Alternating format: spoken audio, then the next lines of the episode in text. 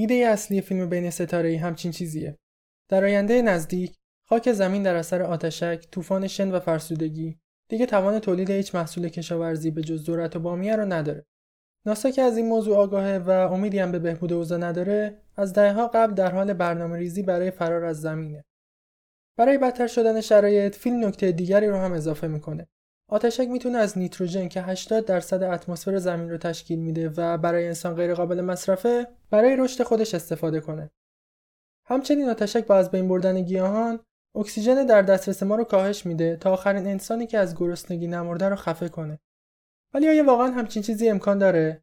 آیا ممکنه یه نوع بیماری خاص تمام گیاهان رو از بین ببره و تامین غذای ما رو در حدی تهدید کنه که مجبور به فرار از زمین بشیم؟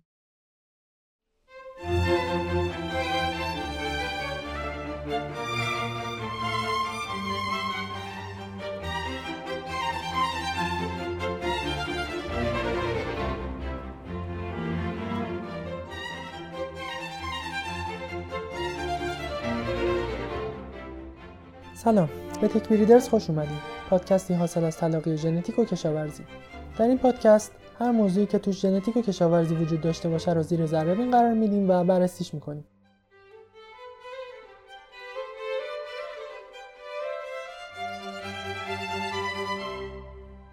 در اپیزود 4 از فصل اول، ابتدا از سیب زمینی های بیمار و کولاک سیاه حرف میزنیم، بعد ادعاهای فیلم بین ستاره‌ای رو زیر سوال میبریم و در آخر هم در مورد فرار از زمین صحبت میکنیم.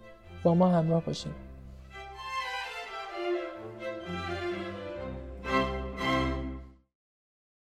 قبل از اینکه به بررسی ایده‌های فیلم بپردازیم، باید با مفهوم آتشک و طوفان شن آشنا بشیم. آتشک دسته‌ای از بیماری‌های گیاهیه که در اون کلوروز رخ میده، یعنی کلوروفیل گیاه سریع و کامل از بین میره. به این صورت که بافت گیاه ابتدا قهوه‌ای میشه، بعد شاخه، گل یا میوه گیاه نابود میشه. یه جورایی انگار برگ گیاه میسوزه، به همین علت بهش میگن آتشک. این بیماری اکثرا توسط قارچ یا باکتری تولید میشه و بیشترین رشد رو هم در شرایط مرطوب و سرد داره. آتشک انواع مختلفی داره، مثل سوختگی سیب زمینی یا همون لیت بلایت. این سوختگی توسط قارچی به وجود میاد که اسمش فیتوفتورا اینفستانس، بیماری که منجر به قحطی ایرلند شد و معمولا در مراحل آخر رشد گیاه ظاهر میشه. یه نوع دیگه از آتشک لکه موجی یا همون ارلی بلایت که معمولا در سیب زمینی و گوجه فرنگی دیده میشه و ناشی از قارچ‌های گونه آلترناریا است که معمولا در مراحل اولیه رشد ظهور میکنه. ولی طوفان شن چیه؟ طوفان شن معمولا در اثر رعد و برق ایجاد میشه، به این صورت که با وقوع رعد و برق شیب فشار به شدت تغییر میکنه و سرعت باد در یک منطقه وسیع افزایش پیدا میکنه. در ادامه این بادهای شدید مقدار زیادی شن و غبار از زمینهای خشک بلند میکنن و به جو منتقل میکنن. به این شکل طوفان شن به وجود میاد که میتونه صدها تا هزاران کیلومتر ادامه داشته باشه. حالا چرا نولان آتشک و طوفان شن رو برای فیلمش انتخاب کرد؟ طبق اطلاعات منتشر شده از فیلم، قحطی بزرگ ایرلند و حادثه داست بول در دهه 30 میلادی در آمریکا دو مورد از منابع الهام نولان برای فیلم بین ستاره‌ای بودند. در این حوادث به ترتیب آتشک و طوفان نقش اصلی رو در رقم زدن فاجعه داشتند. اول ببینیم داستان قحطی بزرگ ایرلند چی بود.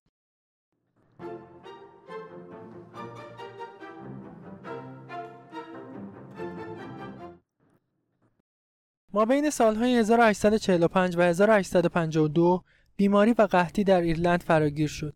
در این دوره حدوداً 1 میلیون نفر مردن و بیش از 1 میلیون نفر از ایرلند مهاجرت کردند. البته این عددها تخمینی اند و در برخی منابع بیشتر هم ذکر شدند. اصلی ترین دلیل این واقعه بروز بیماری سوختگی سیب زمینی یا همون لیت بلایت بود که در سایر مناطق اروپا هم باعث مرگ بیش از 100 هزار نفر شد. اولین گزارش بروز آتشک در سال 1843 و از نیویورک آمریکا انجام شد. در ادامه و در سال 1845 آتشک در تمام مناطق شرقی آمریکا و کانادا مشاهده شد. در همون سال 45 و احتمالاً توسط کشتی‌ها آتشک به بلژیک هم رسید و تمام مناطق اروپا که توش سیب زمینی پرورش داده میشد رو تحت تاثیر قرار داد. در اواسط اکتبر 45 آتشک به نحوی اجتناب ناپذیر به سواحل غربی ایرلند رسید. در مقاله یکی از نوادگان افراد بازمانده به توصیف اون روزها میپردازه که من اینجا قسمتی از این مقاله را براتون میخونم، ولی یک هفته بعد از انتشار این اپیزود یه قسمت ویژه داریم که کل داستان این خانواده از قحطی ایرلند تا سکونتشون در آمریکا رو براتون تعریف میکنم. پس توی تلگرام و توییتر و اپ‌های پادگیر پیگیر ما باشید تا این قسمت رو از دست ندید.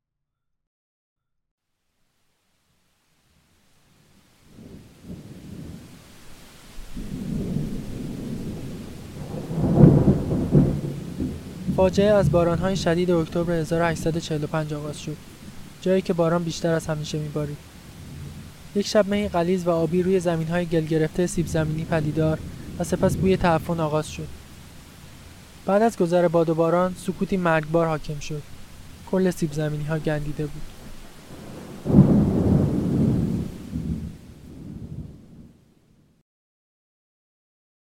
از دلایل این واقعه، جدای از ناتوانی دولت در مدیریت این ماجرا، وابستگی شدید ایرلند به یک واریته خاص از سیب زمینی به نام آیریش لامپر بود. به علت نسل‌ها فقر، مردم ایرلند استاندارد زندگی پایینی داشتند و سیب زمینی میتونست حدود 10 تن در هکتار محصول تولید کنه که غذای یک سال خانواده بود. به همین علت ایرلندی‌ها سیب زمینی رو به عنوان کشت اصلی خودشون انتخاب کرده بودند. همین یکنواختی کشت و شرایط عجیب آب و هوای اون سال بود که باعث شد آتشک شدیدترین حمله رو به ایرلند داشته باشه، تا حدی که در سال 1845 تخمین زده شد بین 1/3 تا نیمی از زمین‌های سیب زمینی تحت تاثیر این آفت قرار گرفتن و یعنی عملاً کشت سیب زمینی دیگه توشون ممکن نیست. در سال 1847 یعنی 2 سال بعد از آغاز ماجرا، میزان آفت کاهش پیدا کرد، ولی همین 2 سال کافی بود تا سیب زمینی کمیاب بشه و در نتیجه سیب زمینی کمتری کشت بشه. پس غذا کم شد و در ادامه قحطی و همراه با اون مرگ آغاز شد. ولی قسمت مسخره و غم انگیز ماجرا جاییه که در طی این سالها ایرلند هنوز صادرکننده مواد غذایی بود. در سال 1691 بعد از جنگ‌های فراوون، انگلستان ایرلند رو تصاحب کرد و به استعمار خودش درآورد. به همین علت ایرلند به اجبار تولیدات خودش رو به انگلستان میفرستاد. در همون سال 45 که آتشک به ایرلند حمله کرد، 25 میلیون بوشل ذرت از ایرلند به بریتانیا صادر شد. 25 میلیون بوشل یعنی چیزی حدود 880 میلیون لیتر. همچنین بین سالهای 1846 و 1850 حدوداً 3 میلیون رأس دام هم به بریتانیا ارسال شد. دقیقاً همون زمانی که مردم ایرلند به خاطر قحطی و بیماری در حال مرگ بودند.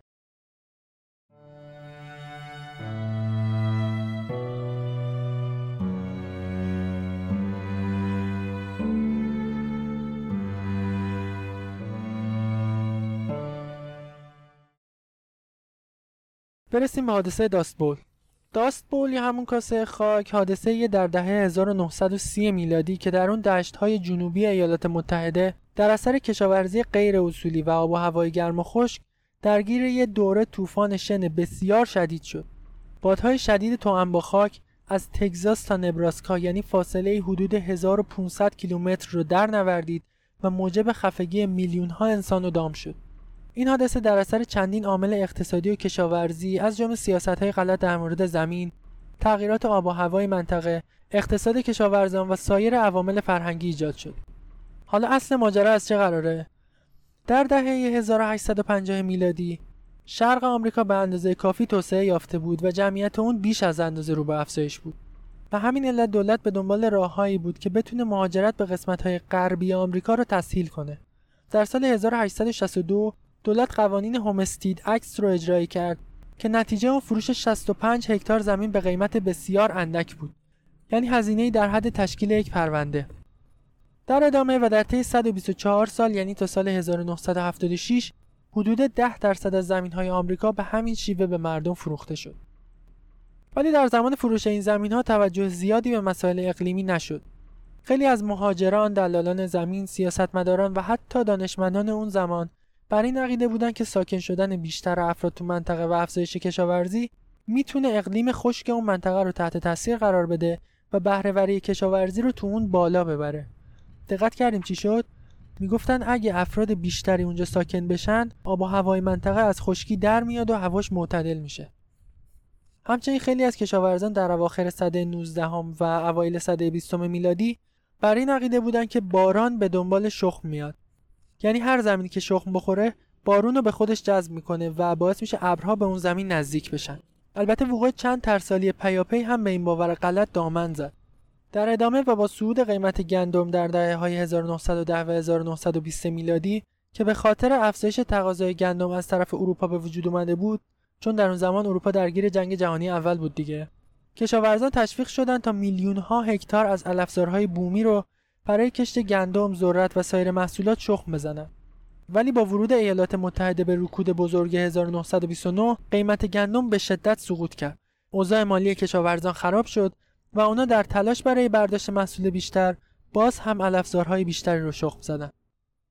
پس از پایان ترسالی و با شروع خشکسالی‌های 1931 محصولات زراعی از بین رفتن و زمین‌های بیش از حد شخم خورده و بدون پوشش گیاهی در معرض باد قرار گرفتند و به این صورت کولاک سیاه به آمریکا حمله کرد.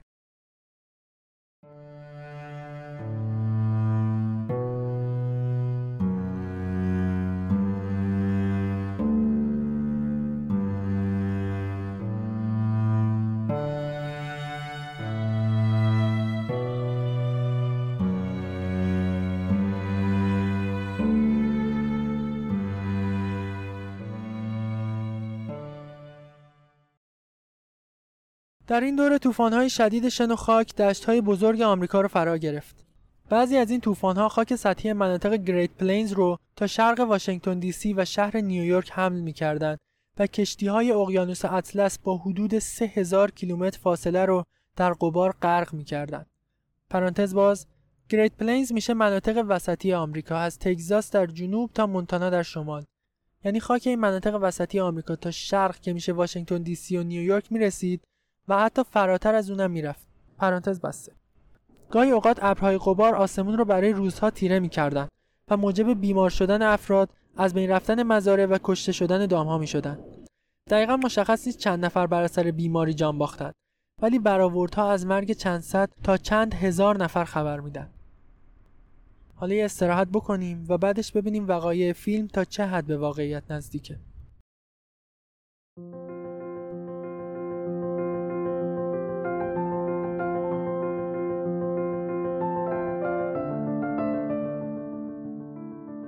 با توجه به باورپذیر نبودن جلوه‌های ویژه کامپیوتری در زمان تولید فیلم بین ستاره‌ای، کریستوفر نولان که تهیه کننده فیلم هم بود، تصمیم گرفت برای ضبط صحنه‌های مزرعه بیش از 200 هکتار ذرت با هزینه $100,000 بکاره تا بتونه سکانس‌های فیلم رو به واقعی‌ترین شکل ممکن ارائه بده.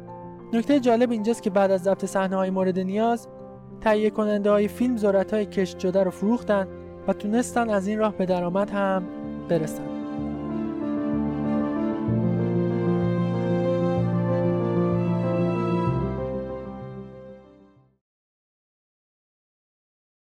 حالا که از ریشه های داستان مطلع شدیم، به بررسی ادعاهای فیلم میپردازیم. فیلم تو ادعای اولش میگه که از دهه 2030 میلادی و با حمله آتشک گیاهان یکی یکی از بین رفتن و منقرض شدن. قبل از بررسی این ادعا باید یه مورد کوچیک رو توضیح بدم. در آسیب شناسی گیاهان یه اصل اساسی به نام مثلث بیماری وجود داره که میگه برای گسترش هر بیماری به 3 چیز نیازه: میزبان حساس، عامل بیماریزا و شرایط محیطی مناسب. هر کدوم از این 3 عامل که از بین برن، روند گسترش آفت متوقف میشه. اما برگردیم به همون ادعای فیلم. با وجود اینکه گیاهان در ظاهر خیلی شبیه به هم هستن، ولی در باطن تفاوت‌های زیادی دارن. اینکه بگیم یه نوع بیماری خاص، مثلا آتشک، میتونه کل گیاهان از کدو تنبل‌های پرورش یافته تو آلاسکا گرفته تا آووکادوهای پرو رو مورد حمله قرار بده، خارج از منطقه. این حرف مثل این میمونه که بگیم یه بیماری میتونه تمام ماهی‌ها از سالمون گرفته تا کوسه‌های دریای بالتیک رو یه جا از بین ببره یا حداقل سال به سال منقرض کنه. حتی در قحطی بزرگ ایرلند که کمی قبلتر در مورد صحبت کردیم، آتشک به طور عمده سیب زمینی رو هدف گرفت و به گیاهان دیگه آسیبی نرسوند. نظام طبیعت هم به طور کلی اینجوری نیستش که یه آفت بتونه کل گیاهان رو از بین ببره. وقتی یه گونه نابود بشه، مسیر برای گسترش گونه‌های دیگه هموار میشه. یعنی اگه به عنوان مثال روزی یه آفت کل درختان صنوبر رو از بین ببره، هرچند خیلی سخت و با مشقت و رنج زیاد، ولی گونه دیگه‌ای مثلا چنار جایگزین صنوبرهای از بین رفته میشه و هم به آرومی خودش رو با منطقه سازگار میکنه و هم منطقه رو با خودش. پس به این صورت اصل اول مثلث بیماری توسط فیلم نادیده گرفته میشه. در مورد اصل دوم، یعنی عامل بیماریزا، هم فیلم هیچ توضیحی در مورد اینکه چرا آتشک به ناگهان طغیان کرده و باعث تباهی کل گیاهان شده نمیده. حتی اگه انواع مختلفی از آتشک در تمام دنیا پراکنده بشن، بازم انتخاب طبیعی رخ میده و قطعاً برخی گونه‌ها جان سالم به در میبرن. همچنین با تکنیک‌های مهندسی ژنتیک میشه گیاهان رو طوری اصلاح کرد که در برابر آتشک مقاوم بشن. اما در مورد اصل سوم، همونطور که گفتیم، یه نوع آتشک نمیتونه همه گیاهان با ویژگی‌های مختلف رو مورد حمله قرار بده. این مورد درباره آب و هوا هم صدق میکنه و با توجه به آب و هوای شدیداً متنوع زمین، آتشک نمیتونه تو هر منطقه شدت فعالیت یکسان داشته باشه. یعنی آتشکی که توی ایران وجود داره نمیتونه توی سرمای روسیه فعالیت کنه و برعکس. حتی اگه فرض فیلم بر این باشه که انواع مختلف آتشک که هر کدوم با نقطه خاصی از زمین سازگارن در یک زمان به مزارع حمله کردن، باز هم وقوع طبیعی همچین حادثه ناگهانی و عظیمی خیلی دور از انتظاره. بنابراین ضلع سوم مثلث بیماری هم در این فیلم نادیده گرفته شده.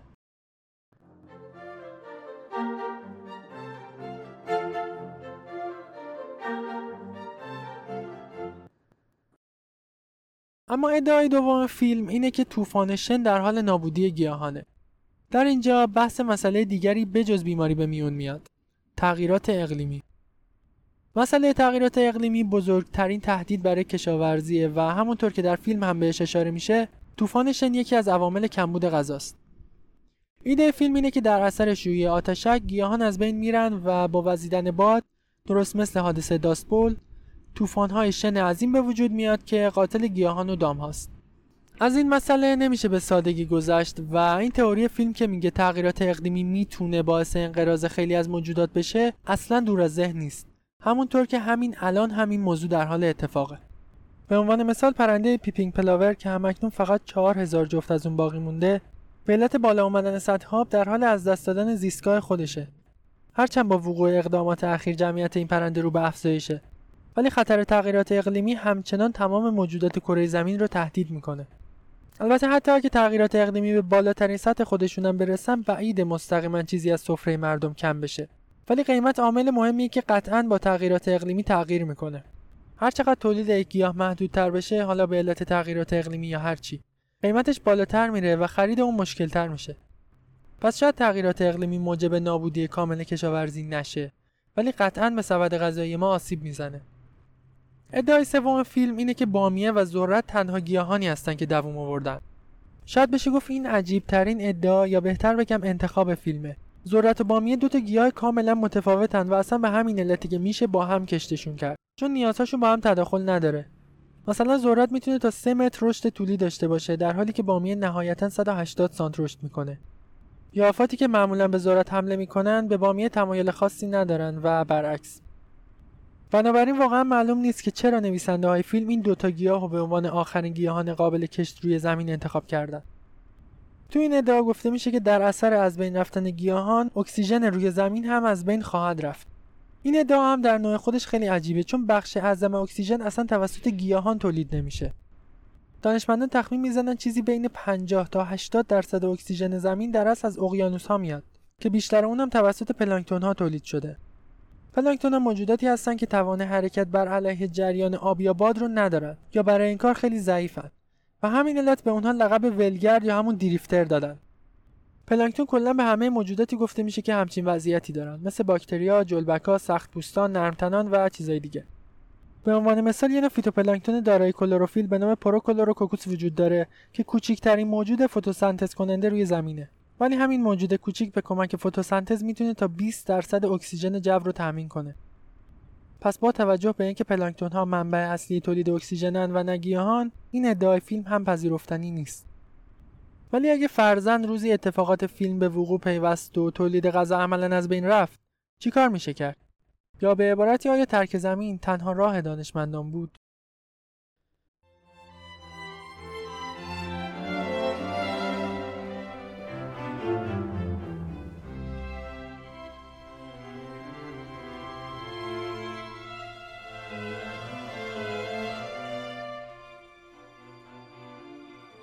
نقش اصلی دانشمندان تو فیلم بین ستاره اینه که بعد از مهاجرت به یک سیاره جدید، انسان‌ها حیات اونجا از نو بنا میکنن که این کار نیازمند کشاورزی در همون سیاره است.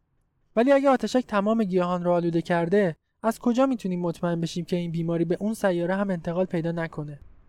به فرض حتی اگه بخوایم همه چیزایی که با خودمون میبریم و از آلودگی پاک کنیم، چرا روی زمین همین کارو نکنیم؟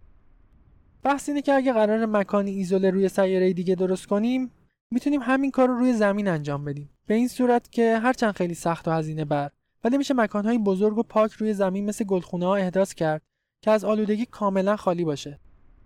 برای رفع مشکل آلودگی خاک هم میتونیم از روش‌های کشت بدون خاک استفاده کنیم. در این روش‌ها گیاه بدون استفاده از هر گونه خاک رشد میکنه. یعنی ریشه به طور مستقیم با آب و مواد معدنی ارتباط برقرار میکنه و به این صورت گیاه رشد میکنه. هرچند این روش هزینه بره ولی قطعاً از ارسال سفینه‌های فضایی به سیارات دیگر ارزان‌تر تموم میشه و خب قطعاً ایمن‌تر هم هست. یه نکته دیگه هم که مهمه اینه که قطعاً به مرور زمان انتخاب طبیعی و تکنیک‌های مهندسی ژن میتونن گیاهان مقاوم به آفت تولید کنن که در همون محیط عادی زمین هم قابل کشته. ولی در اینجا به مسئله تغییرات اقلیمی برمیگردیم. مقابله با تغییرات اقلیمی خیلی سخت‌تر از مقابله با یک بیماریه. کمبود آب و زمین کافی برای کشاورزی مسائلی مزمن‌ترن که اونچنان توسط انتخاب طبیعی یا اصلاح ژن قابل حل نیستن. بله شاید بشه گیاهانی با نیاز آبی کمتر تولید کرد یا با افزایش بهره‌وری از کمترین زمین ممکن بیشترین محصول رو به دست آورد. ولی طوفان‌های شن که در موردش بحث کردیم یا سوختن خاک توسط کودهای شیمیایی به راحتی قابل درمان نیستن. ولی دنیای واقعی فیلم نیست که بشه توش معمای جاذبه رو حل کرد و از یک کرمچاله به سیارات دیگه سفر کرد. در این دنیا ممکنه بتونیم با آتشک که معلوم نیست از کجا سر و کلش پیدا شده مبارزه کنیم.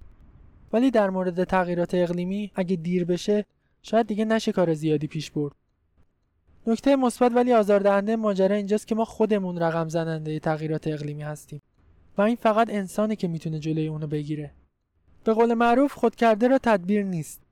پس بهتر از همین امروز نذاریم شرایط به جایی برسه که واقعاً مجبور به فرار از زمین بشیم.